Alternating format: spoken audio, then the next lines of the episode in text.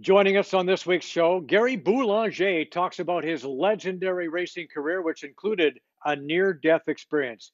And Jim Lawson joins us to talk about single game sports betting and the effect it could have on horse racing. Joe Tilly Sports, coming up.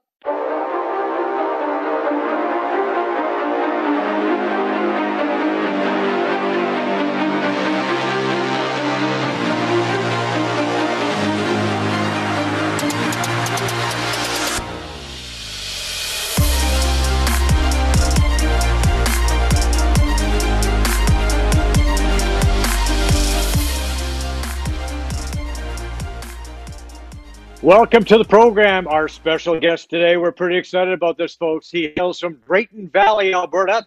He was a leading rider at Longacre in 89 to 91. Longacre's leading rider at Calder Park. He was the winner of the 2017 Avelino Gomez Award. He's won over 3,600 wins. He's got over 3,600 career wins, over $80 million in purses. He has won the Queen's Plate, Canada's premier race. Ladies and gentlemen, Welcome to the program, Gary Boulanger. Gary, welcome to the program, buddy. Hey, thanks, Joe. How are you? I'm doing pretty good, I, and uh, I understand you're you're still in, in on rehab assignment. Uh, you had surgery in September. To tell us about that. Yeah, I mean, I had a an accident in the morning, and I tore my ACL, MCL, and my lateral meniscus.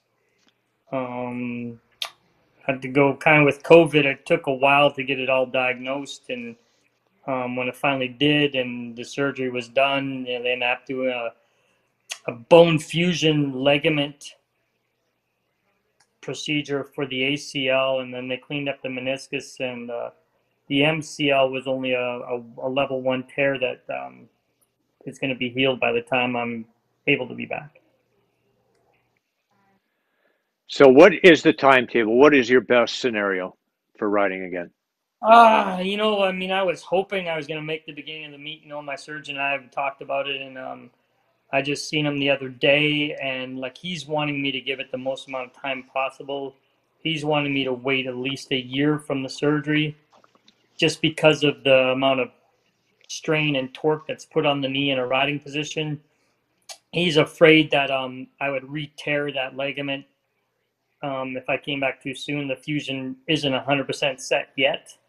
Um, and it feels well and it's doing really good in, in physio and it's going through all that really well. He, uh, he just increased my physiotherapy to where I can start putting some more uh, stress on the knee, you know, more compression exercises where I'm starting to jog and skip. And um, so, I mean, I'm, I'm happy about that. I'm not happy about not being able to make it back to the beginning of the meet. Well, um, if anybody could make it back in a hurry, it would be you, my friend.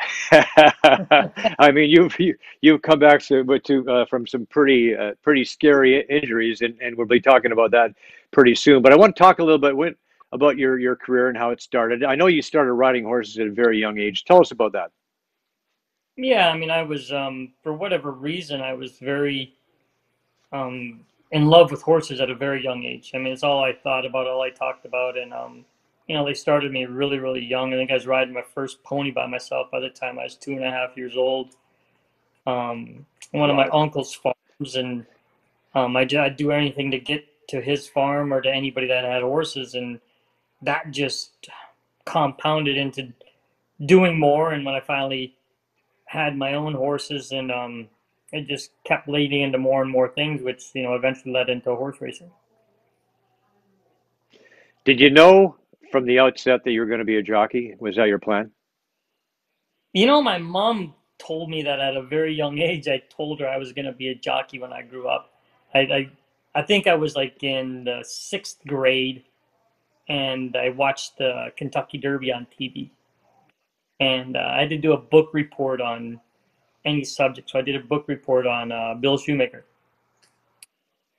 And I, I, said, Mama, this is what I'm going to do. And like, I never imagined it happening. It just, you know, something you talk about as a kid. You know, like, I'm going to be a hockey player. I'm going to be a, you know, a doctor. But I mean, I, I told her I'm, I'm going to be a jockey. She's like, what, what is jockey? You know, I said, "A horse racing. And um, lo and behold, it was true. Well, that's interesting because Willie Shoemaker turned out to be one of your mentors, if I'm not mistaken. Yes, he did. You know, I was fortunate enough I got to ride in his last race at Santa Anita, and um, it's a tremendous honor. I mean, he was, Shoe was a, a great guy. I mean, a really guy's guy in the jocks room. He's kind of a, a jokester. You know, he played tra- pranks on people all the time, but just a one of those guys everybody loved.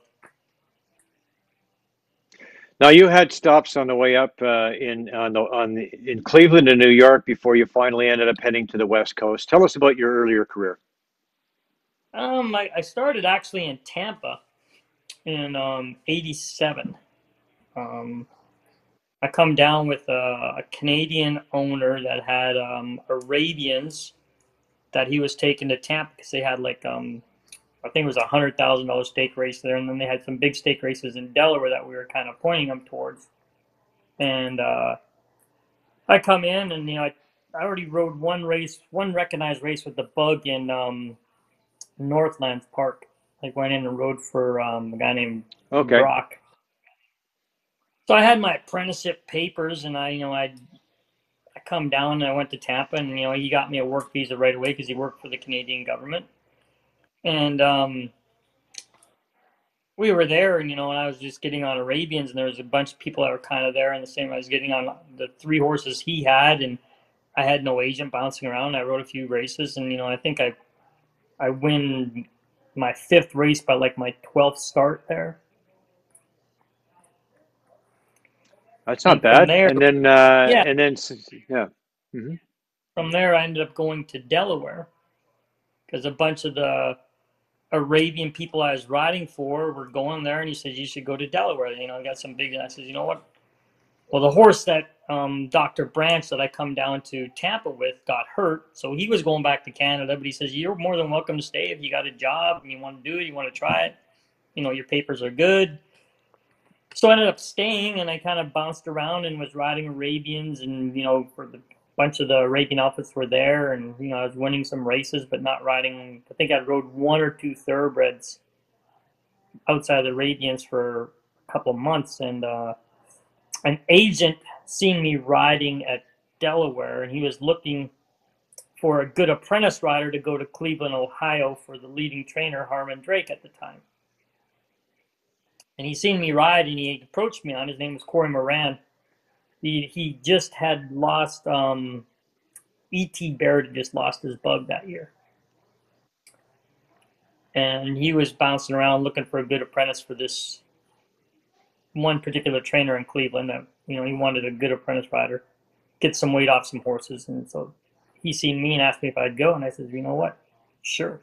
And I went and took off right away. I mean, I think I was leading apprentice, second leading rider. I come there two months late into the meet, and I almost caught. I think Mike Rowland was the leading rider that year. There, I almost caught him. But it was a great stepping stone for me getting into thoroughbreds and winning some races and getting some more exposure. Well, clearly uh, you you you had that, winning ability right from the outset, and then you moved to Long Acres and uh, and and really took off there. That was a fantastic move for you, as it turned out. Yeah, I mean that was another one of those things. Um, trainer see me riding at uh, Bay Meadows. I just lost the bug the year before, so this would be like '88, and I've been riding at Bay Meadows and Golden Gate Fields.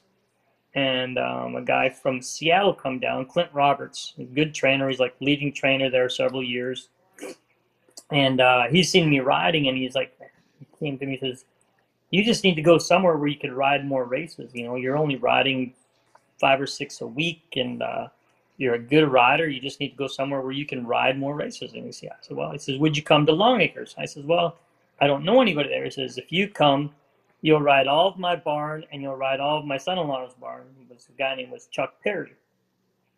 You'll have first call on anything I have, and he's been leading trainer there three out of the last four years. I said, you know what? It's a good opportunity. So I went there and I just took off like wildfire right away. He obviously liked what he saw in you. And just to clarify for folks watching, uh, the a bug when you lose your bug, that means you're no longer the apprentice rider, and you have to carry more weight, uh, carry more weight, etc. Right? Correct. Exactly. Yeah. So yeah. So now, um, now, when you're Long Acres, uh, you, you know, as your trainer suspected you might, you started winning pretty regular. In fact, you you you set a record there, uh, a broke a record set by a guy named Gary Stevens. Uh, not not too shabby. How, how did that feel? Yeah. You know, I mean, it always feels great when you make you know something like that. You break a record that was supposedly the unbreakable record. Um, several people had tried, and you know, Gary's you know obviously a very accomplished rider, and we're good friends to this day.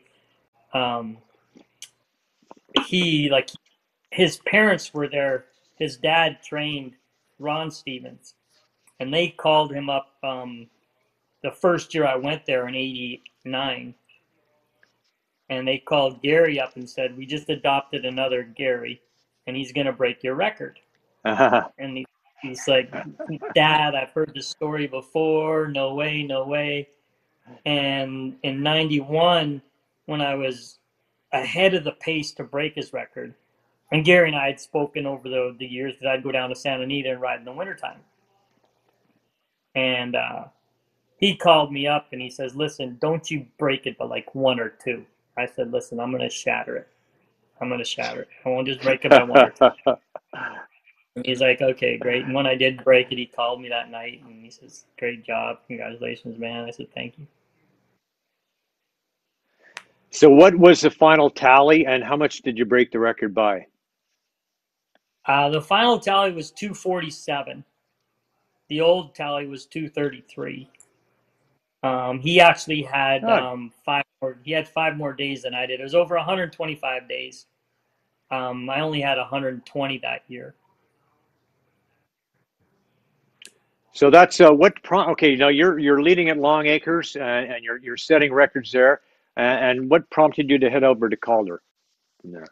Well, I actually went to San Francisco and, and Bay Meadows. I went to Golden Gate and Bay Meadows again Oh, okay. because Long Acres had been bought by Boeing, and they had one more year left at the at Long Acres. So um, to go back there for one more year, I'd already broke the record. Decided I decided to go to Bay Meadows and Golden Gate instead of down to Santa Anita in the wintertime and try to break into the Northern California circuit because a bunch of the trainers from Long Acres were shifting over there because there was going to only be one more year, so they're kind of branching out. And I went down to um, Bay Meadows and Golden Gate, and that would be 92. And I was actually in front of Russell Baze at the, I think it was the Bay Meadows meet. I was like six in front of him, and unfortunately, I broke my ankle. But I went there before I went to Calder and that. Oh, okay. I thought you went right from Long Acres to Calder. Okay, but then you went to Calder, and, and, and there's more more records set over there. Yeah, I go like I, I went to Calder in '94. Um, they were looking for a good white rider. A bunch of the owners were complaining that everybody was Spanish speaking. They didn't know if they understood them or not, and so uh, the racing secretary called my agent and um, asked me if we'd consider it. And at the time, we are at the midst of uh, between Bay Meadows and Golden Gate, where you do the summer fair circuit. You go from Pleasanton to Stockton to Vallejo to Santa Rosa. So every two weeks, you're moving to a different meet, and it's kind of a, a fair circuit. You know, you got quarter horses, Appaloosas, Arabians, and thoroughbreds all running at the same meet. And I said, you know what? You know, maybe this isn't a bad idea. We should go try it. And if we don't, we don't catch on. We don't, you know, like the way our business is. We can always come back for the big meets at Bay Meadows and Golden Gate. So we went there, and um, we caught on right away. So Calder uh, went well. It went Calder, you you as I mentioned earlier, you set some records there. Uh, Yep. Very successful, and uh, but eventually it was back. You, you made it back to Canada, and, and uh, tell us how that took place. Um, it was uh, be the spring of 2000. I just come back off of uh, I broke my back in '99, and I was I'd been back riding at Gold at um, Gulfstream for about two weeks, and I'd win some races, and um, an agent from Canada called me, Gary Kemplin, who's my agent now. He called me and asked me if I'd consider coming to ride Woodbine. The purses were huge, and he knew I was a Canadian citizen. We'd, you know, we'd met. He had Dave Penna before, and I rode with Dave, and I played golf with Dave, and so I knew Gary, and he knew I was Canadian. He said, "You know what?" So I said, "You know what? you know, uh, Gulfstream's a tough, tough meet anyhow. A bunch of the big guys are here, and I'd already did basically everything at Calder, and I said it wouldn't be a bad idea to go back to, to Woodbine. You know, there's some big purses, and Mark Frostad was looking for uh, a second rider to go to. Uh, I think Todd Kabel was his main rider at the time, but you know, Todd had pulled a few uh, Yeah. no shows, and uh, they were looking for somebody Right. that they could rely on a little bit more. And I said, you know what? Yeah, and I headed up. Well, let's talk about that back injury because I, it turned out that that back injury had turned out to be a little bit worse than what you originally thought, the way I understand it. Yeah, I mean, I, I'd been having some problems with my, I thought it was like sciatic nerve, right? I was getting these, you turn the wrong way and you get that bad jolt, you know, yeah, I, I, ah, you know, and I'd went down in a spill several months before, but like nothing had been seen. X-rays were negative really and kept riding. And, you know, I, I got off the winter circle at Gulfstream one day and I just hit the ground. I had no legs. I mean, just hit the ground. I couldn't feel my legs. I said, what's going on? So they take me into the first aid room, and you know they're doing this, doing that. I said, well, "Right." I'd had, like, I was getting these funny jolts up my leg, like like like almost like an electrical shock. I- So hmm I'd had some hardware in my left ankle that had they'd had to remove one screw. It was backing out, so they went in and moved one of the screws. So I called my um, orthopedic surgeon, Dr. Hammerman, and told him, you know, kind of what was going on, what was saying. He says, "Well, come on in, we'll look at it." So I went in Monday morning, and uh, he says, "From what you're describing, it kind of like I don't think it's a screw, but we're you know we're gonna check everything out." So they X-rayed me from like head to toe, and he come walking in and uh, he says, "I'm gonna let my partner, Dr. Stauber, explain everything to you." I said, "Okay." So he comes in and he looks at me, and my wife at the time is sitting in the chair, and I'm on the table, you know. And he says, uh, "Nice to meet you." And he looks over at my wife. He says, "Does she ride?" I said, "No. Why?" He says, "You're done." I said, "Whoa, whoa. What do you mean I'm done?" He says, "Well, you got two fractured vertebrae and a collapsed disc." so what is? What do you mean? I said, "I'm 33." I said, "I can't be done." He says, "Well," then he kind of got into the numbers. He says, "Well." Best case scenario, if I only have to fuse two of the vertebrae, you got a 50 50 shot of making it back. If I got to do more than two, you'll never make it back right. I said, well, that's better than zero. So we ended up having to do uh, a, a S1L5 spinal fusion, which uh, was like, I think I was out a year, a month, and a day from the time of the surgery. Wow. And that's not the first time, right? So, uh, but then you can move to Canada, uh, and Yeah. you just obviously just, you were you were ready to go. So you're you know after a year off and whatever, you were able to come back, and uh, so uh, that was good. Uh, and and and when you came to Canada, things went pretty well. Uh, you uh, in 2001, you got a ride. Uh, you got a chance to ride a beautiful filly named Dancethruthedawn who had uh, some pretty good bloodlines, and uh, and that horse uh, did quite well. First of all, winning the uh, the, uh, the the Oaks, the Woodbine Oaks, and and uh, tell us about that that filly. She was kind of a temperamental kind of filly. She didn't get along with everybody, but um, her and I really quick clicked well. You know, we got along, and um, I rode her as a two-year-old uh, one or two times, and she came back for three-year-old year. She ran at Keeneland once. Um, so Mark had a race, a really good race into her. We come in the Oaks, and um, I think I drew the one hole, and she flipped in the gates, and so she didn't get away Whoa. that good. Um, so I was way further back than I really wanted to be, but um, you know I just worked my way through traffic, and um, she ended up running them down pretty handily. You know, uh, had to do more than I really wanted to do, but um, she got the job done. Uh, so I was like, wow, okay, now So we're going to come back in the plate in three weeks. Right, was she the favorite heading into that uh, into the Oaks? I believe so. If not Right. favorite, co-favorite. And uh, Field had a filly in there that was uh, pretty well touted too. Right. Her mother's Dance Smartly, if I'm not mistaken. Is that right? Yeah. Yes. Yeah. The okay. funny So there, there, there, there's some good bloodlines. yeah the the way I inherited her is in 2000 when I came up from Mark. I'd come up and he had two colts that year. Todd Kabel was riding them both. One was a maiden, and one was uh had just ran in the plate track. hmm And so I worked the maiden, and his name was Scatter the Gold. Right. I worked him, and I was like, I told my agent, I says, "Wow, this horse is a nice, nice animal." I said, "This is a really nice horse," and he was big and strong, and I mean, did everything right. And Todd kind of got upset when I worked him, and he said, "Listen, I don't want to ride that horse. I want to ride that maiden. I want to ride Scatter the Gold. I've been riding him.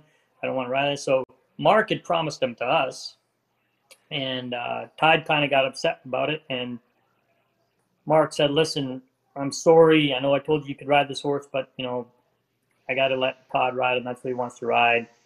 Don't worry, I'll make it up to you." So he ends up winning the plate. He win the, I think he win the Princess, uh, the the Fort Erie race as well, the Prince of Wales. The uh, right wow. Prince of Wales. said, Yeah. how, how The you second jewel. Yeah, how do you make that up to me? Like you're taking me off a horse, I think, and win it, and he does win it. But he said, "Don't worry." So he gave me him. He gave me Dancethruthedawn. He gave me another filly that was could have been anything as well. But um, that's how I really got on Dancethruthedawn.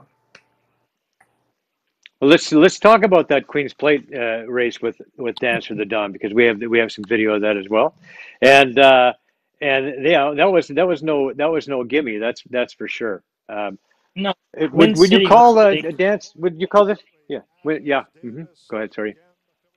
Wind City was like the big danger, but like I, I really, really liked her because she had really learned how to rate, and her and I got along well. And the only concern I had was post position. And so when you get to draw your number, like Mark and I are talking about it, and you know, he says, "Well, you know, what number do you want to be?" And I says, "Well, how many there?" He says, "17." I said, "I want the 17 hole."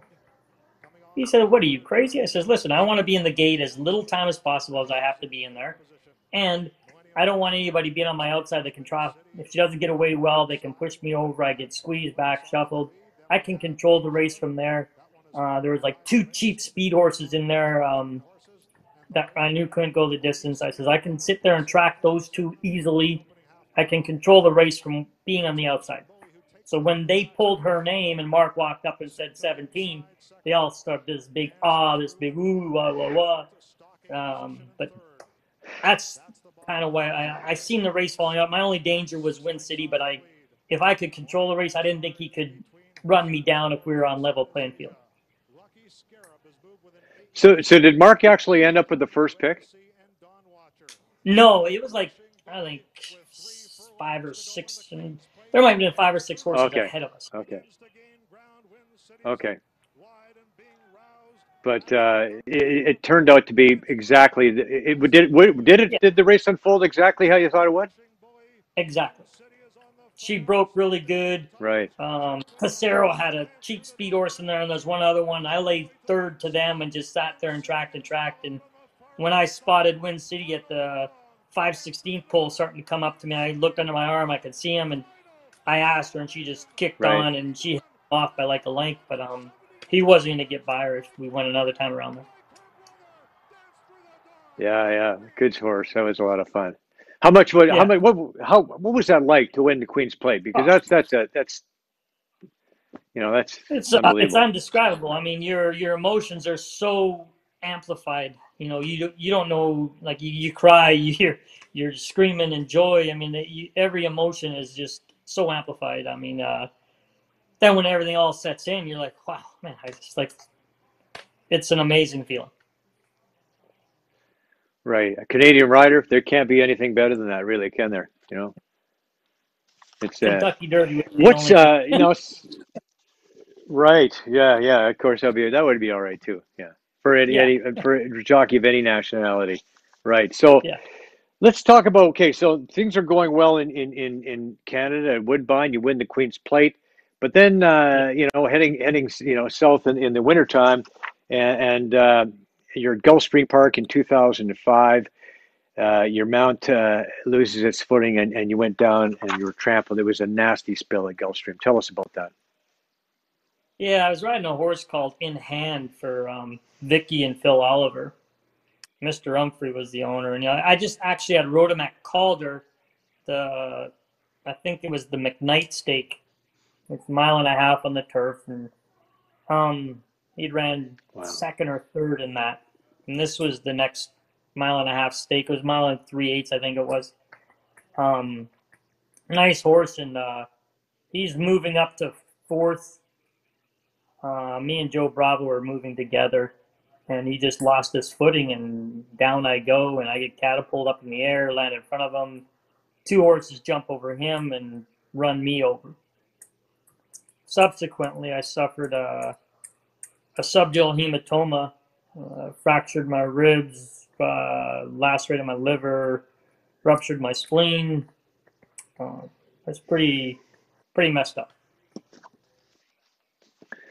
Well, that was. Uh, I mean, I, am You were told after that, though, that that uh, you definitely. I mean, uh, from what I understand, when you were on the operating table, you actually died on the operating table. I, I Tell us about you. I mean, what do you remember about any of this? Right. No, what do you I remember about any of this? Nothing. I mean, I I only know what you know my my agent and my wife told me you know, at the time. Um, like they they didn't even know I had a, a head injury. They sent me to the hospital for X-rays and observations. And when I got there, they were back in the ambulance, and my blood pressure just crashed. So they run me, they do a CT scan on me, and they find the lacerated liver and the ruptured spleen. They come out and tell my wife, my agent, we got to do emergency surgery. He's bleeding internally. We got to remove his spleen and whatever else. So they go in and do that. About three and a half hours later, they're wheeling me out of that surgery, and my head just swells like a beach ball. Like, oh my God. So they put me under the CT scan again, and they find the subdural hematoma. They come back out to my wife, to, to now the neurosurgeon, says, um, we got to do surgery on Gary right now. We found a subdural hematoma. He's recovering from the first surgery, but like there's a big problem. And she's like, What do you mean? He says, We have to do surgery right now or he's gonna die. So she signs the papers, like they go back in and they end up having to um, excavate half of my skull just to keep the cranial pressure from getting too big. And that ended up being about a, I think, nine and a half hour surgery and in the midst of all that, I ended up flatlining twice. You know, everything my body had gone through, and um, but I don't remember any. I, I don't remember anything until I started. I come out of the coma. I think it was 30 days after the surgery. So you've got a, a blood clot in the brain. You've got a coma for 30 days, and and uh, and you know it's it's a miracle that you you got through it. And then of course you had to learn to do everything all over again, like everything from what I. I, I mean, I had to learn how to walk again, um, eat. I had to learn how to eat again. I mean, I couldn't eat anything more than a half a cup, and I just start throwing up. And the the right side of your brain, there's a, a spot that triggers vomiting, and that's where the injury was to the right side. Um, so if I eat more than a, a half a cup of soup, I just start throwing up profusely. So then I had to get in with um, a therapist, and they're putting me through all this stuff. And this is what you have to do. You know, they let me eat at like a quarter of a time, wait five minutes, and eat a quarter more, and eventually you build up, build up, build up. Uh, I had to learn to walk again. My balance was just all over the place, and now I got half my skull missing. So I'm this big risk for the hospital, so I, I couldn't go anywhere without two nurses at my side. But I'm also this very fit athlete who doesn't want to sit still. So like I'm like going, going, going, and they're like, you gotta give this guy some drugs. You gotta slow him down. I actually tried to escape. I was going home. I didn't want to stay in the hospital. I tried to escape. I get down to the main entrance. Here I'm on the the fourth floor in the hospital. I get down to the main entrance with just my gown on and my freaking IV trolley. Well, the nurses called down there, and here's these two big security guards that probably weighed about 240, 260 each of them. And they got the door blocked and they see me coming with this freaking trolley and my freaking gown on, right? where where are you going? I Get said, out I'm going way. home. He said, No, you're not. I said, No, I'm going home. they they take me back there and uh, they end up putting it looked like a watch on my wrist. You know, they told me it was a it was a monitor for my heart. Like so I'm like, okay, whatever. Next day I tried to go I tried to get out again and I get close to the frickin' elevators and the alarms and whistles go off. And the nurses couldn't they couldn't keep up with me, right? So they said, okay. So when right. I when I finally did get out Yeah. of there, I think the, the one my one head nurse had lost 17 pounds in three weeks. I just I kept walking like I'd walk the I'd walk the, the around the corridor nonstop, and they but they couldn't let me be by myself because I had no skull on the one side. So every time I'd get up, they'd have to come. I says I just keep walking. This poor old lady, God bless her. I mean, she kept going round and round we go. I don't know how many miles we get. She told me, she said, I lost 17 pounds when I was your nurse. I said, "God- God bless you. She goes, No, it's great. It's the best thing. I said, okay. you were her best patient ever, even though she had to chase Oh, you every yeah. day. It was, It was the greatest. yeah, yeah. It's like those uh, like criminals have to you have to put a leg bracelet on them to uh, Yeah. to monitor their whereabouts. You had the same kind of thing in your wrist, right? That's funny. So, uh, but you you know you you weren't you weren't you weren't done racing though, Gary. You weren't uh, done racing. You knew you had to stay in the game, so you you tried other tried, other, like, other avenues. you know, my my neurologist, you know, says I, I obviously I went through physical therapy for the next two years, so now we're like at 2007, and I had a, a seizure, and so now they put me on all these different medications, and um, so now I can't. Once you have one of those, like you, you lose your driver's license, so I can't drive, I can't do anything. I don't know what I'm gonna do, not do. I'm trying to figure out what I'm gonna do for life. Like I knew, I knew horse racing, and I, I knew horses. Um, some guys want me to possibly train. So, you know, I said okay. So I started playing around with that, and um, finally got my driver's license back in 2008. Um, trained for a year for these little, you know, nickel and dime kind of owners. You know, they didn't have a whole lot of money, but they had their hearts were in the right place, and they had these old, beat up, claiming horses. And I said, you know what? Yeah, I'll do it. Right. And so I, you know, I started training off a training center at first, but then I eventually got stalls at Calder, and I think I win six or seven races, and you know, it was fun, but it was a lot of work. But you know, it was, of course, you know, not every owner really lives up to their what they say they're going to do, and when it comes time to get paid, I think they they got me for about nine or ten grand. I was like, you know what, this is no good. Training cheap horses, I had five.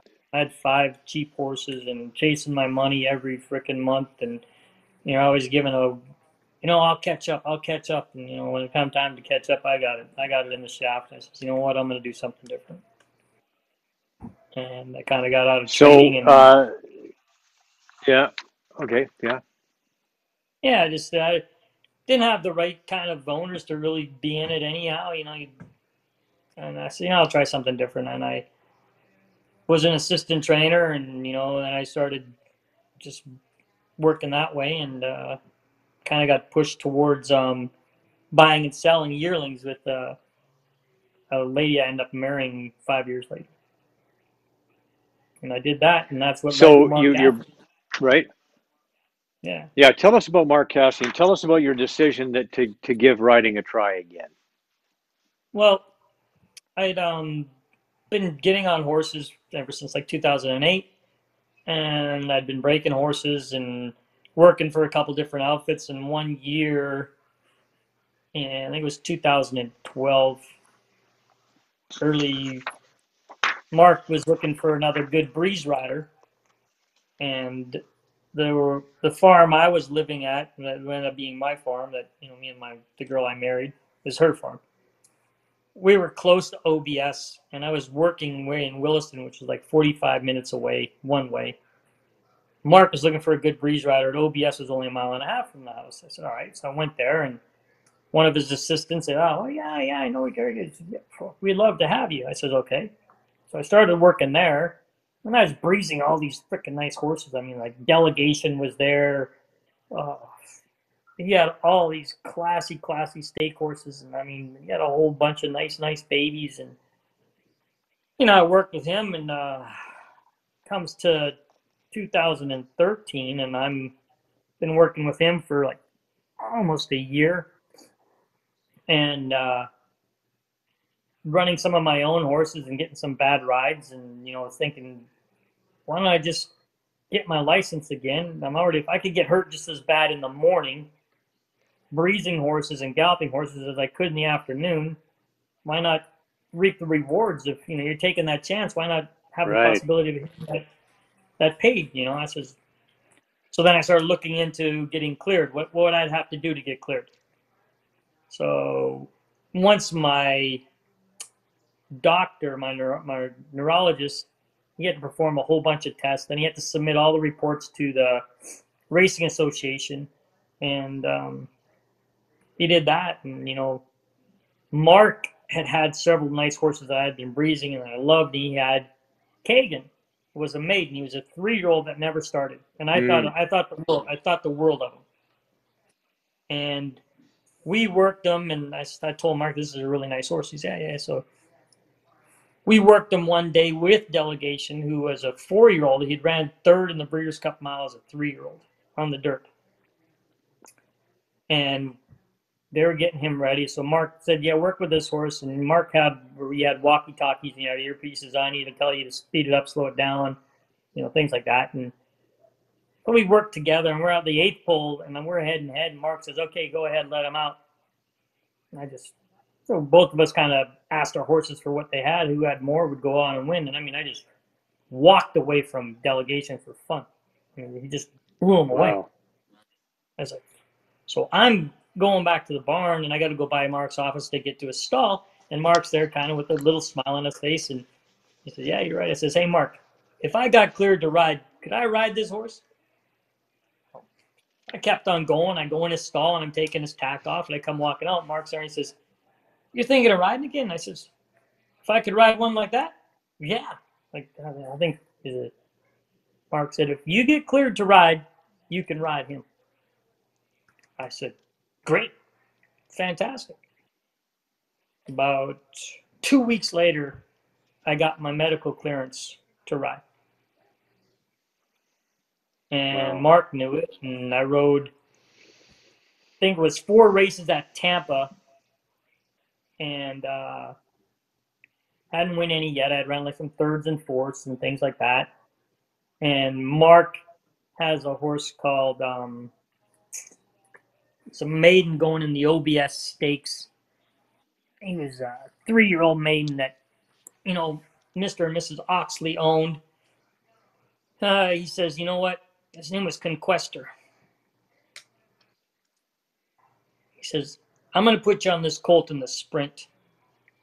Uh, we don't expect that. All I want you to do is have him running at the end of the race because all his races at Woodbine as a two year old, he showed speed and he backed up from the eighth pole home. So all I want you to do is have him finishing at the end. I don't care if you run third, fourth, whatever.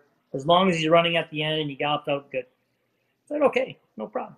So it kind of was no pressure on me, but I had breezed him and I galloped him. I knew everything about him. I knew he had a really big move, but I didn't know how tough he was to handle when he came out of a starting gate in the afternoon. So, you know, I was like, okay. So we get in there and it's a three quarters of a mile on a poly track and, you know, he breaks and he's really quiet. Like I'm like, okay, great. Well, next thing you know, I'm like 17 lengths last at the half mile pole. And Mark is like, he tells me like him and his wife are watching, and they're like, "Oh my god, this is going to be an abomination." She, Tina tells me he was cursing me. He was cursing me. God damn. He's walking away, and when I finally asked him to run, just as we're coming to the three eighths pole, I'm like probably 15 lengths off the leader. And I mean, I just I knew he had a big move, but I didn't know he had that big of a move. But when I asked him, and I started going through traffic, and Tina grabs Mark and says, Turn around, he's coming, he's coming. Like he wins by like he wins by like two and a half. Mark says, I don't I don't know what you do, Gary. like you've never lost it. You're amazing. I said, well, thank you. No, thank, thank you. And the next day he asked me what I was going to do for the summer. And I was like, I don't know. I figured I'd stay in Florida. I mean, I win several titles here in Florida. I got a lot of people would be behind me. You know, I mean, probably pretty easy for me to get going. He says, Well, would you consider coming to Woodbine? I said, Well, you know, I've been there. I win the plate, I win the Oaks. I said, You know, to go up there and not have anybody big behind me, it, it'd be really tough to get get going. And he says, You'll ride half my barn. I said, Oh, okay, wow. let's go. let's go. that was 2013. Yeah. Yeah. But he was a big well a big backer. I mean, he's behind me all the way. We still talk to this day, and you know, he was concerned about my leg, and he's a great, great trainer, great man, man of his word. Well, that that's a, you know, a miraculous story, Gary. It really is, and and uh, you know, um, so you're you're coming back, and now you become a regular rider at Woodbine again. We got some busy. You're winning uh, the the Passing Mood Stakes uh, aboard a horse called Zestina a couple of years back. Oh yeah. And uh, you know, so you, so you're you're you. Sorry. That's from Frank Stronach's horse. Yes, that's right. Yeah, one of the Stronach stables horse. Yeah, with uh, Sid Attard. Siditard, yeah. So you got uh, you you yeah yeah. So you got some pretty good uh, connections when you come back, and and uh, you know it, it's a great story, and it, it's so nice to see you, you know getting a chance to, to ride some of these horses. But and when you do get that chance to ride, I mean your your your your your winning percentage is great. You know you're and you're doing a fantastic job. I mean, you know, still one of the leading riders despite what you've gone through. That's a miracle, right? Yeah, it's been amazing life. I mean, I couldn't have imagined. Um, being able to meet the people that I've met and ride the horses that I was able to ride. I mean, it's been a lot of fun, and I'm looking forward to getting back. Any uh, any concern like over the injury? Do you ever have any thoughts like, oh, maybe I shouldn't be riding, I shouldn't take this chance, or any? Does that ever pop in your mind? No. I mean, the day I don't feel um, that I'm able to compete at the, the level I want to be at, that's the day I'll say, guys, you know what? It's time to call it a career. Um, I think I got a lot left to give. I think I, I can still ride at the best. Um, it's just a matter of um, giving the leg enough time to be 100% that I'm happy with it and the doctor's happy with it. Right. Now here's here's another moment we got for you. This is like uh, um, uh, the uh, well, you know, the Queenston Stakes in 2019. Uh, tell us about that race. Uh, that's that's with with uh, with Mark and uh, with Qatar Stable. Oh, this is um, federal law. Federal law. Um, yeah. He like I picked him up. Um, I mean, I hadn't rode him. If I'd worked him, I obviously with Mark, I got to work a lot of the horses, and a lot of horses I worked, I didn't get to ride. But I mean, him and I had a really good working relationship that way. He, he liked my feedback on horses a lot. Um, he had we tried running him in the uh, the plate trial and uh, really ranked to, to rate going long. Uh, I think he ran the plate trial after this. Uh, but in this stake here, I mean, I knew he had a typical European type horse. He was you know, he got some cover. He had a big move once he did get through. Um, you know, he's nice to ride, and uh, you know, he sure enough, you know, had great cover, and he split horses at the 316 pole, went through a pretty tight hole, and uh, shot through there and actually run down Mark's other horse. Um, but he was he was a nice little horse, but like when that was tried nice, going yeah. along with him, tried Yeah. when you tried going along with him in the plate trial, like he just was he didn't have no cover and he seen daylight and he just kept on trying to go, go, go instead of relax and he just took took that spurt out of him that he needed at the end and he ran third, I think, was in the plate trial, but he was really tough to ride going two turns. Now here's another uh, event that we probably didn't see coming back in say 2005 after that spill, but a couple years ago you you won the Avelino Gomez Award, which is named after that amazing rider, Avelino. Gomez, who died as a result of the spill. And interesting that a guy who'd been through so many injuries, so many difficult injuries. But uh, what was it like to uh, to to get it? Because you're you're you received the award, all your peers are there, you know, and it's uh, there's Avelino's, uh, I believe it's uh, you know, his his nephew, maybe it was perhaps, and and uh, Yeah, I don't remember, but yeah, um, obviously, uh, highly honored. I mean, um, it was kind of was scary knowing the amount of um, accidents I'd been through, and that this guy lost his life doing what he loves. You know, I mean, he was a, from what I was told, he was a tremendous showman. Like he was a crowd kind of guy.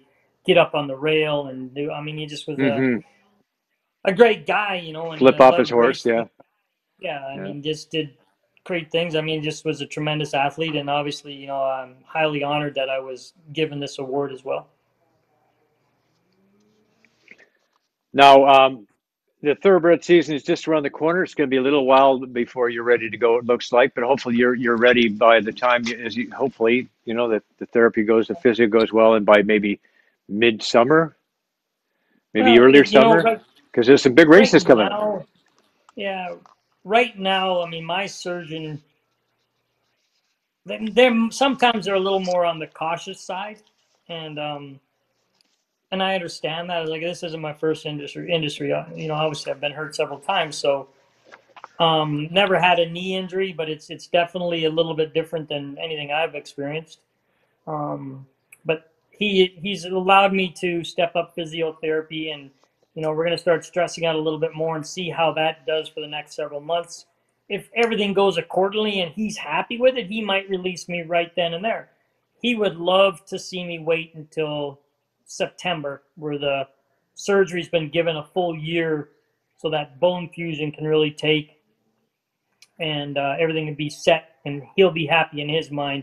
Because the last thing he wants to do is put another ligament in me or have to do even more to me if uh, I come back too soon and, and uh, some incident happen where I, could- you know, a horse ducks the wrong way and I pivot off that knee and I re-tear it.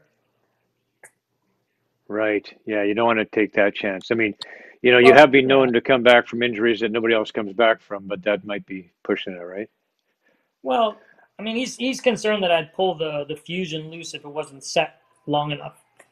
Um, so he's Mhm. obviously the surgeon and he knows the pros and cons, and I know my body, and you know we we've been communicating, and like he said, all right, then let's, you know, we increase the physio to where we're gonna start stressing out a little bit more and see how it takes to that, and if it takes well, and you know, he says let's let's maybe get on a horse or two and see how it feels. Um, obviously, you can't predict these animals. And you can go down an A hill, or you know, a horse could flip on me again, and it could be the other leg. I mean, it, injuries happen in our game. Uh, I want to Right. do what's best for the people I'm going to ride for, so I want to be hundred percent, not seventy percent. I don't want to have anybody's doubt in their mind about you know whether it's healed or not. When I come back, it's going to be hundred percent, and it's, I'll be as strong as ever.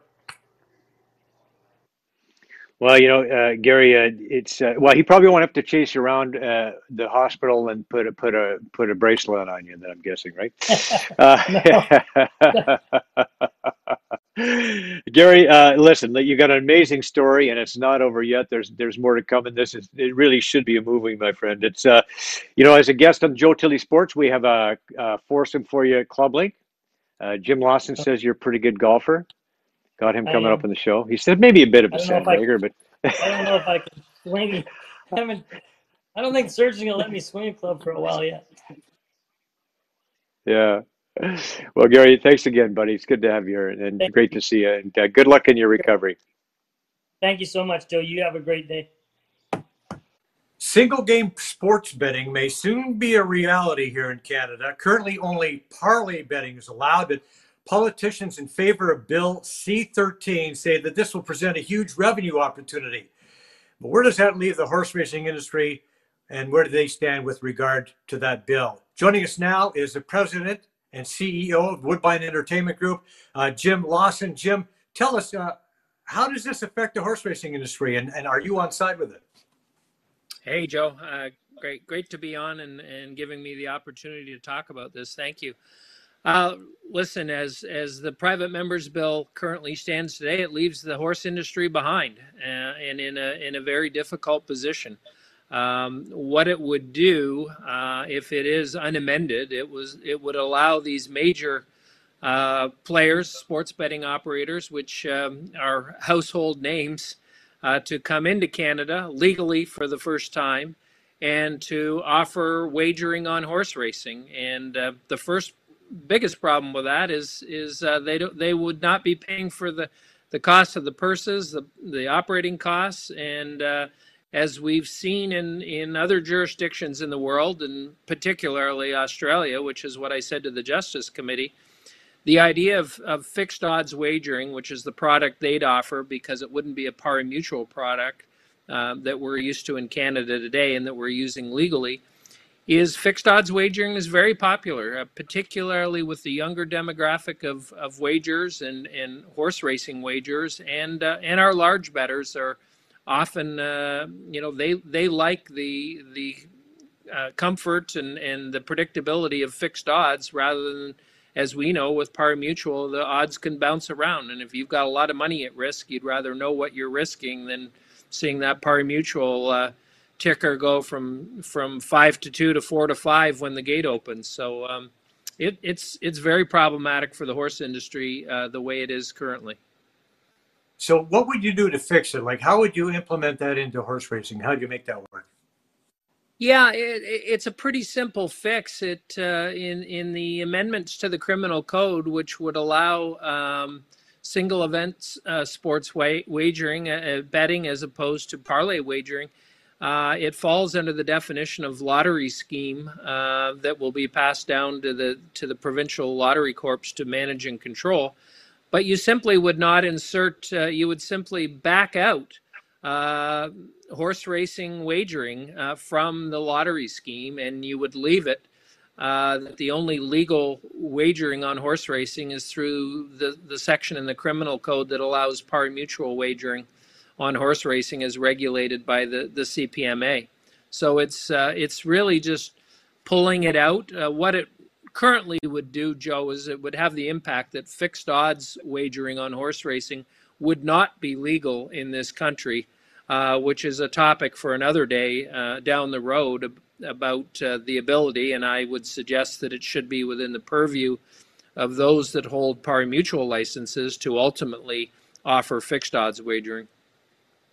So would you have like um, a, a, situation where you got like a pro line the way it sits now? Like for example, you put a racing uh, racing dates on the pro line car ticket, and all those on all those uh, race you know a race odds would be fixed. You'd make your bet on the pro line. I don't know, say maybe once one night a week you'd pick one race to bet on on the pro line card or something along those lines.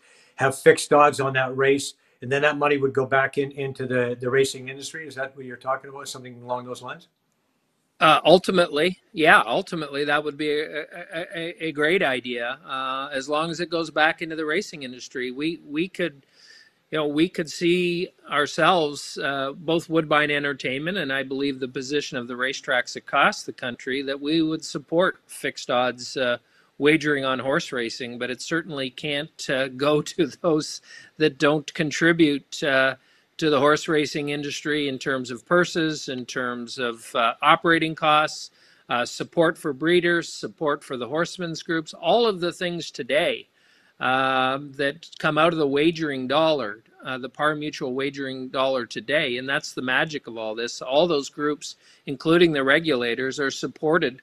Uh, by the by the pari mutuel wagering dollar. If you had foreign companies uh, coming in here and offering uh, fixed odds wagering on horse racing, none of the none of the income would go back to support horse racing, and and we just can't have that. I mean, it would it would literally, and I don't think I'm too dramatic when I say this. It would it would put horse racing out of business in this country, and I think we've uh, we got that message through with the Justice Committee uh, a couple of weeks ago now, and I think we, we you know we should we should be in good shape. Um, as actually last Tuesday when I say a couple of weeks ago. It was uh, we've we've been discussing it for a couple of weeks with uh, and more with the Attorney General's office. But uh, I appeared at the Justice Committee along with other representatives of the industry uh, last Tuesday. So does it seem then that the Justice Committee is on side with this and they're willing to maybe add your amendments to this bill? I uh, I'm expecting and hoping. I, I, certainly they were listening and asked the right questions, and I, I really do think uh, that as a result of a lot of effort uh, on our part and by the industry's part, um, that the the Justice Committee does understand that to to to do otherwise, i.e., not to amend the private members bill, could have put a very large industry and and most importantly, a large employer in this country out of business. And uh, the the history, as I said, I drew the analogy for them to Australia, where fixed odds wagering now surpasses uh, pari mutuel wagering in in Australia. Yeah, so I mean, it's it's a lot of money involved here because according to uh, some. Uh, Canadians bet about $14 billion a year with uh, dubious or unlicensed entities, as it says here. Yeah, that sounds like like a heck of an opportunity for for uh, uh, the newly regulated op- uh, uh operators, and and if if if Woodbine is one of those, that would be you know a great thing. This would help produce more jobs? I mean, there's fifty thousand people, I think the estimate is, you know, working in the horse racing industry in Ontario alone, and you know that's a lot of jobs lost if this if this thing isn't eh, you know if you guys aren't uh, considered in this at least and and have an opportunity to at least uh, you know be part of this deal and part of the part of the process and you know part of the decision making process. Is that right? Yeah. Yeah you, you've made a good point. Here's here's the interesting thing eh, eh, about this uh, sports betting legislation opening up in canada as it relates to horse racing. Number one there's no question in in in my mind and and the experience has been in other jurisdictions that the sports wagering dollar is going to cannibalize uh, the the pari mutuel dollar. There will just simply be some of the the people who wager on horse racing today and can now wager on uh, professional sports legally. Uh, they're going to do that, and I think it's it's uh, there's only so many wagering dollars to go around. So there is a concern uh, that our wagering dollar will diminish as a result of sports betting um, coming into the country. So that's the downside, and uh, it, has been the experience in New Jersey that uh, it will it will detract from uh, from our our pari mutuel pools with people turning to sports betting. The upside, however, Joe, is that the uh, a lot of these major wagering companies, uh, their origins were in horse racing. And when you think of a company like William Hill, who started uh, in the 20s and, and got in a, in a famous battle with Winston Churchill in the 30s about uh, public totes uh, and government totes versus the, the private bookie totes. In Australia, the companies from there, uh, Tabcorp and companies like PointsBet, a lot of them have horse racing backgrounds and they want to offer horse racing as part of their uh, their product offering. So if this is pulled back as we suggest out of the uh, out of the lottery scheme and they want to offer it, they will have to come to companies like Woodbine Entertainment and say, "Hey, can we do this with you because we'd like to offer horse racing wagering as part of our offerings in sports betting and uh, it puts us, for a whole lot of reasons, uh, in a in a pretty enviable position if they want to offer um, horse racing as part of their offering. So it it could be uh, it could be very good for us, and and we're working through right now just uh, align trying to align ourselves with the right parties, and and Woodbine is uh, in an enviable position today, largely because of our our HPI network and the breadth of it, our regulated status and our cash management policies, a lot of regulatory framework that we have today that will be very attractive for these companies coming into Canada to uh, to look at us as a potential partner. Right, and it's interesting, you know, when you go to the UK and you're outside the track and you see the, you know, the Ladbrokes and the Lloyds and the Williams uh, setups booths outside the uh, outside the racetrack, and and you know the money is going back into the racetrack, right? The money is going back into it, but they're setting their odds separately, but still the money's going in. So it, it's a it's a situation that works pretty well there, and I think that would probably see you know work well here. Well, if, if, well that's a good point, Joe. Structurally around the world, uh, whether it's in Australia, even as we've seen recently in New Jersey, they have found ways, the legislators, to protect the horse racing industry. Um, they realized the threat that it would cause uh, if there wasn't some sort of structural framework. And uh, so this is this is not novel for uh, sports betting legislation to step up and protect the horse racing industry, and we feel uh, that they will do it here. There's different ways to do it in New Jersey. Uh, Monmouth and Meadowlands actually gave out gaming licenses and, and uh, or licensed people, and so they are participating directly. So uh, Jeff Gural at the Meadowlands will tell you, for example, it's it hasn't been great for our pari mutuel pools, but now that he's participating in sportsbook and sports betting directly through his partnership, uh, then he's uh, then he's very comfortable, and it's it's actually been good for the horse racing industry in New Jersey. And uh, I think that's important that um, we have some framework here that uh, protects horse racing and, and hopefully, as I say, is, is beneficial to the industry. Let's talk about uh, Woodbine and uh, how are things going with the new Woodbine Entertainment Center? How, how is progress on that? Where, what, uh, where, where are you at? Well, it's it's definitely slowed down. Um, the uh, the the casino uh, expansion, the entertainment center, the hotel. Um, they've they've made more progress than than you might have thought during this pandemic. Uh, they've they've been able to work most of the time, but during during shutdowns and early on, there was no construction activity, and uh, so it's been delayed. Um, there's still, uh, I, I, can't give you the exact dates, but uh, I think they're still planning, hopefully, er, late 22, uh, spring of 23 now, in terms of uh, grand opening, and and and a. Uh, it, it's it's better than one would have thought, and in terms of the uh, the development around it, uh, it it is also moving. There's a entertainment district right beside where that music theater is, is supposed to go and and uh, you know part of the uh, concurrent construction as they as they work on putting uh, the foundations in as they have um, you know they've also pre- starting to prepare the site for an entertainment district right beside and and we've been spending most of our time Joe on the uh, on the GO train um, project, uh, working with Metrolinx and working with EllisDon, and, and now we're working with uh, both the province and the city on, in ensuring that the zoning is in place to accommodate it all. Uh, we, we clearly need um, different zoning around that train station in order to make the train station economically viable. And, uh, and so we're working through that. Uh, quite diligently these days, both uh, with the province and the city, to ensure that this train station, which would be great for Woodbine, but really great for the entire region and employment in the region if there's mass transit to a site uh, of our size, which is 700 acres and really needs and deserves mass transit.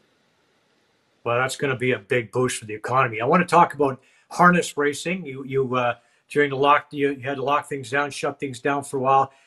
The record was extremely good before the lockdown. How are things gone? How have things gone since you the reboot? Uh, are, are uh, is everything good with with harness racing right now? Yeah, it's it's it's going very well. Um, the the wagering's been a little a little spottier the last couple of weeks, but uh, um, it, that's really hard to get to the bottom of, of why it is. Uh, but uh, you know, we're often uh, you know on weekends we're over two million, which is a big number for us, and, and during the week it's one six, one seven, and uh, you know we'd like to we'd like to push it back up two million every night and two and a half to three million even uh, on weekends, and we might get there. The racing, uh, the racing is uh, going to get better, as of course as it always does as the year goes on. But uh, we're we're just now building towards full field sizes, and uh, I think that. Uh, I'm very pleased with how we've done in in what really has been a, a, a, wagering environment without any bricks and mortar. Um, so it, we've done well and uh, and as far as the other thing that's important to mention is is safety. Uh, we continue to uh, have strong safety procedures and protocols, and uh, and uh, we're very pleased with the way that's going and the cooperation of all the horse people. Uh, out at Mohawk, they've been great. They've been understanding, and we just have to continue to send that message out to keep it going, so we can keep racing. Right, and then you know, the thoroughbred season is just around the corner. Uh, you excited about that? Well, Joe, that was a perfect segue. I think you did that on purpose. I mean, the uh, the really the the big issue we have is safety and making sure that uh, Woodbine uh, is allowed to proceed. I mean, I've been quite vocal about it. We're we're I expect we and I are about to start another campaign with government to say, hey, um, we've got. Uh, 11 1200 horses on that backstretch today which is the most we've ever had in the in the in the uh, second week of March um, we're expecting to have 2,000 horses back there. Uh, we had stall applications for well in excess of, of what we could handle. Uh, we're expecting a full complement of 2,000 horses back there. That means outside of Woodbine employees, there's there's probably close to 3,000 people working out there every day. They are all coming. They are all expecting to race April 17th. Um, they deserve to race. It's outside. We have the procedures. We have the protocols. And, um, and of course, the economic hardship, it would be devastating if we don't start April the 17th. There's no reason whatsoever that the health authorities uh, can't look at the experience both last year, both at Woodbine and Mohawk, and what's been happening in the last month at uh, at Mohawk, and say yes, live racing without spectators is safe, and and actually it's it's no riskier than what we do seven days a week there in the morning at Woodbine. And so we have to get onto this. We have to get through to the right people. I spoke to um, senior people in government last week, and they say they agree, but we really need to get the attention of the health authorities to turn their mind to this. And uh, as it stands today, we wouldn't be able to start uh, with, with if for so long as Toronto is in the gray zone, we won't be able to start at Woodbine. And uh, so we need Toronto to come out of the gray zone into the red zone, or we need that gray zone language amended, which we should be pushing for, uh, and we will push for. It's it's critical. I don't think people realize that, but um, we're uh, we're going to be very vocal about it, and and we should be. It's it's we've proven to be safe, and uh, you you can't bring 2,000 horses back to that backstretch, and and all the people with the expectation that that's their livelihood. Uh, probably four or five thousand families directly impacted right off the bat, uh, April 17th, and, and we've got to uh, we've got to get going and uh, and get live racing going in the afternoons. Uh, without spectators, of course, but in a very safe environment, and, and, and we've shown that we can do it. So I'm glad you, I'm glad you segued right into that. We're excited about the start of the season. Uh, we've got uh, a great program again this year. We're we're about to make an announcement about uh, buttressing up uh, the Ontario Sired program, which I'll, I'll leave that till it comes out. But there's just a there's a lot going on uh, on Woodbine on the thoroughbred side this year, and we're really pleased that at the number of stall applications, and uh, it should be a great year at Woodbine uh, on the thoroughbred side also. Well, Jim, I have to say uh, your track record is impeccable pardon the pun. And uh, yeah, so obviously you guys have done a fantastic job, and, and hopefully the, the city pays attention to that. Uh, hopefully the racing community is taken care of when uh, B uh, Bill C three thirteen goes through as it's expected to, and and uh, you guys are taken care of. And and I want to thank you for taking the time to join us, Jim, and, and good luck on the upcoming season. Maybe we'll see some fans in the seats eventually, but you know, barring that, just get out there and let, let, let, let them race for crying out loud. I mean, the city of Toronto has to has to uh, step up yeah. and make sure that, that happens. And and uh, thank you so much. And a reminder, folks, that we're all in it together. Thank you. Thank you. Really appreciate you guys having me on today. Thank you, and uh, look forward to talking about it again. Promotional consideration provided by ClubLink. ClubLink. One membership, more golf.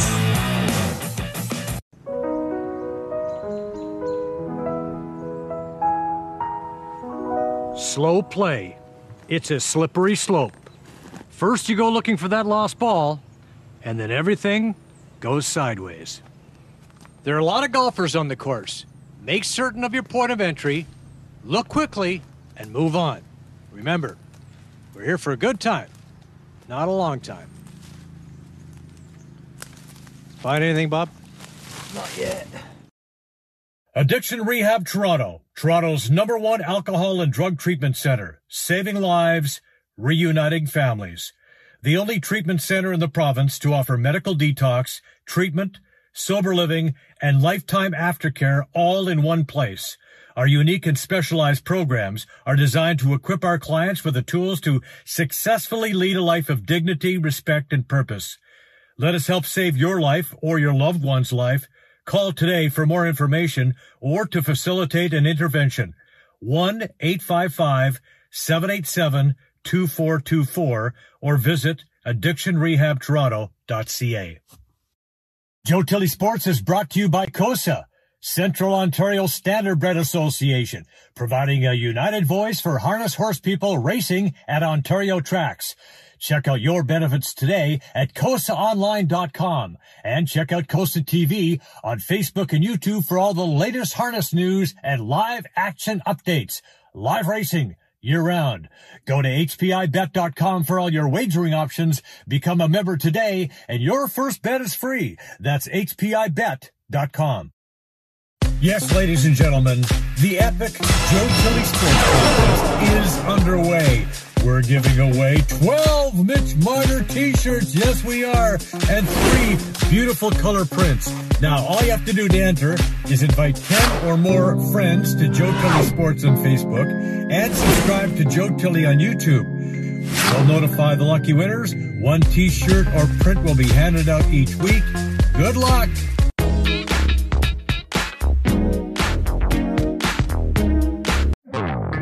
Time now for our weekly sports analytics segment. Here's Kwame Bryan. Hi, my name is Kwame. I'm a developer ambassador at Algorand, and I'm bringing the stats for today's show. We have Gary Boulanger, a great jockey and trainer, and you can see here that we brought up stats for female horses, seeing that it's Women's Month, and a really great writer, jockey, trainer. Um, amazing story, seeing uh, the adversity that he fought through and created an even greater career than he had before very inspiring and looking for next week's assignment. And uh, bye for now.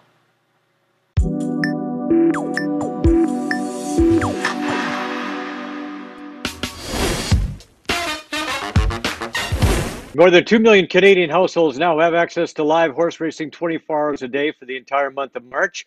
Ontario Racing, in partnership with Woodbine Entertainment, is presenting a free preview of HPI TV throughout the month for, on Bell Television for subscribers. I encourage everybody to go on there and check it out. Time for my COSA Swiss pick of the week now. Last week, I took the number five horse, Make It Come True, in the opening leg of the Snowshoe Pacing Series for three and four year olds. And check this out Make It Come True with Ed Helsley in the buggy. A furious finish from last at the top of the stretch. And he's going to get him up on the outside there for the win. Yes, that's my third win in a row. I've now got three wins, two seconds, and a third and a fourth on the season. This week, I'm going to go to Friday night's ninth race at Wood Mohawk, and I'll take the number six horse, Ivana Flyby. And this mare is piping hot right now, having won three in a row, moving up to the preferred level for owner uh, Mike Tanev. Jody Jamieson drives, and uh, she will get the job done, folks. Reminder to visit COSA TV on Facebook and HPI TV on Bell for the latest harness news, and go to HPIBet.com. Well, I honestly didn't see this coming. This slump by the Maple Leafs, five losses in six games against some teams they should really be beating.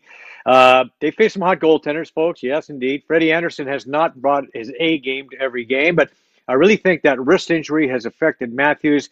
It's thrown uh, that line out of sync a little bit, but watch them come together as as uh, Austin's wrist gets better and better. Watch for the Buds to get their act together against Calgary. The Flames have been playing very solid defensively since Darryl Sutter took over, playing tougher as well. The North Division is really tightened up, but I still believe that the Maple Leafs are the team to beat. Some tough times for the Raptors. Their roster and coaching staff was gutted, whacked by the COVID protocol. They got uh, they stumbled along in a really nasty slide, six in a row, six losses in a row, getting knocked right out of the playoff picture. Bodies are coming back, and they've got a soft spot in the schedule coming uh, coming up. But it might be worth taking a look into maybe at least looking at trading Kyle Lowry. Now we're introducing a new basketball segment this week. Uh, here's Keegan Levine with the Canadian Hoop and Scoop. Hi, I'm Keegan Levine with Canadian Hoop and Scoop. Welcome to the show. And there's Canadians all around the NBA doing great things this season. And let's talk about Mississauga native and New York Knicks guard RJ Barrett. He's coming off a 17 point performance while adding eight rebounds in the loss on Tuesday night to the 76ers.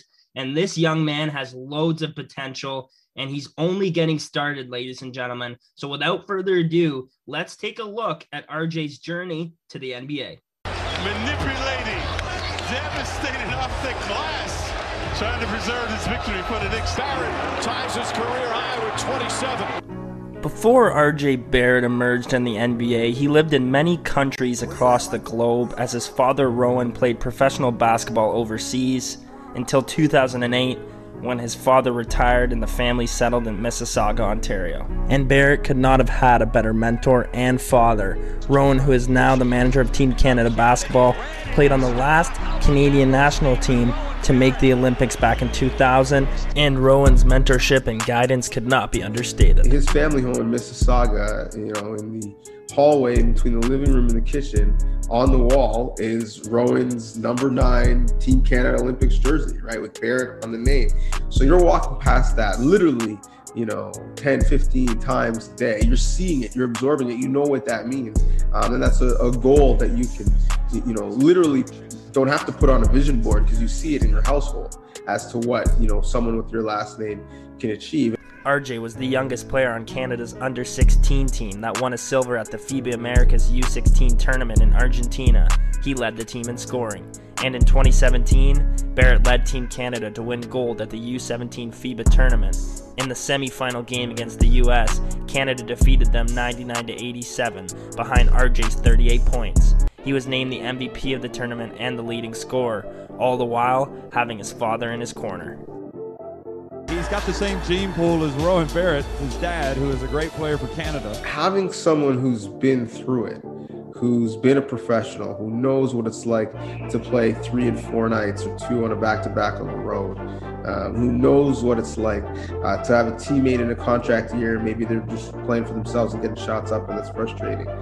You know, having that that sounding board with someone who can understand you know that, that that again is in, invaluable. It wasn't just Rowan who mentored RJ, but also his godfather Steve Nash, who happens to be Rowan's former teammate and Canadian basketball icon.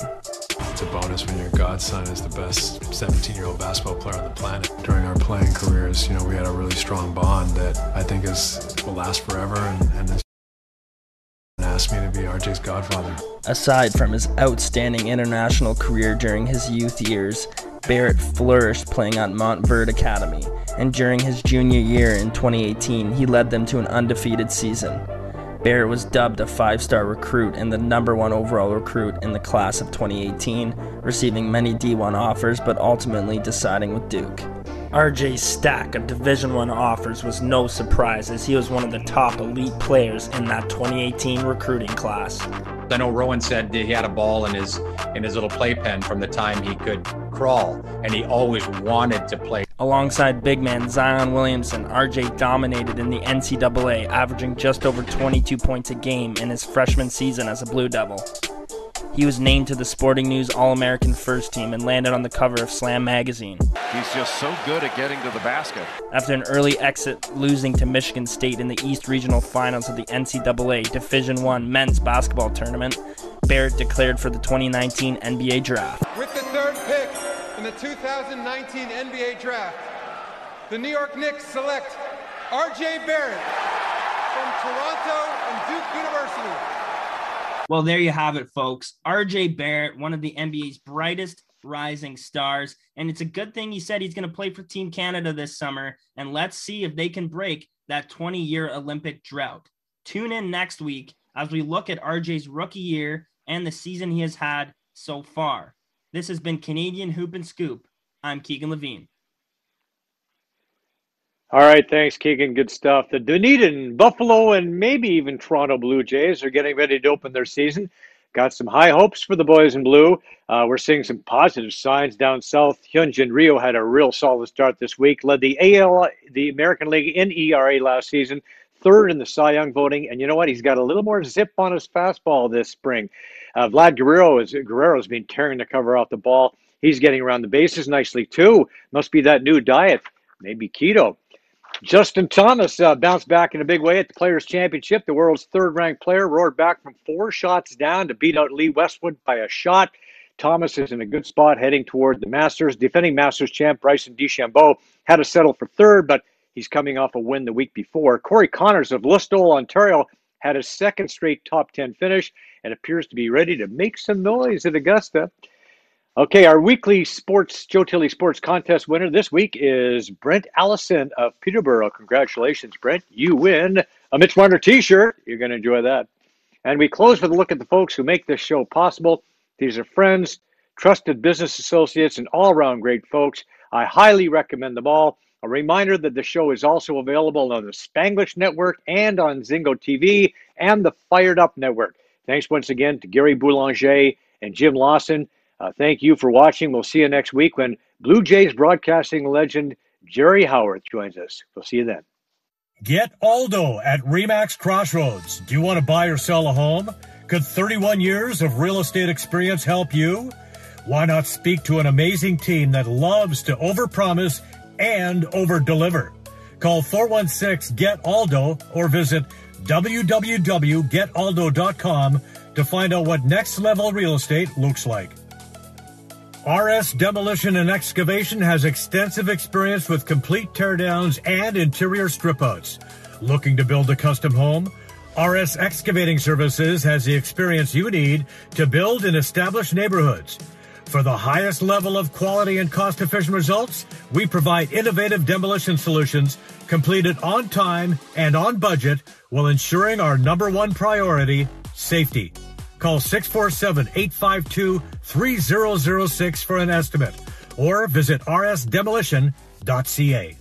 Brian Gribben Insurance Planning, helping you solidify your financial future. At BGIP, what we do that's unique in the marketplace is we show people how to spend and enjoy their money in their early years of retirement without the fear of running out. Also, we're able to do this without you having to change financial advisors. Please look us up at bgip.ca today. Let's book a 30 minute phone call to see how we can bring value to you and your family in your planning. Call Brian today for all your retirement needs. We did 905 686 5678. Goldline Resources, discovering high grade gold in Sweden. Goldline Resources owns a prospective portfolio of four high-grade gold exploration projects located on the Goldline mineral belt of north central Sweden and one gold exploration project in the Skellefteå belt of north central Sweden. For more information on how you can invest in this new initiative, go to goldlineresources.com or call 1-800-858-9710. Goldline Resources can also be found on the TSX Ventures Exchange as GLDL. Looking for an advantage in choosing your investment options? Belmont Venture Capital will provide you with the best up-to-date opportunities in the mid-cap and junior sector. The company was formed 12 and a half years ago and is spearheaded by two seasoned veterans of the financial markets with over 80 years combined experience. Go to BelmontVentureCapital.com today for the latest hot picks on the market. And don't forget to sign up for the newsletter. BelmontVentureCapital.com.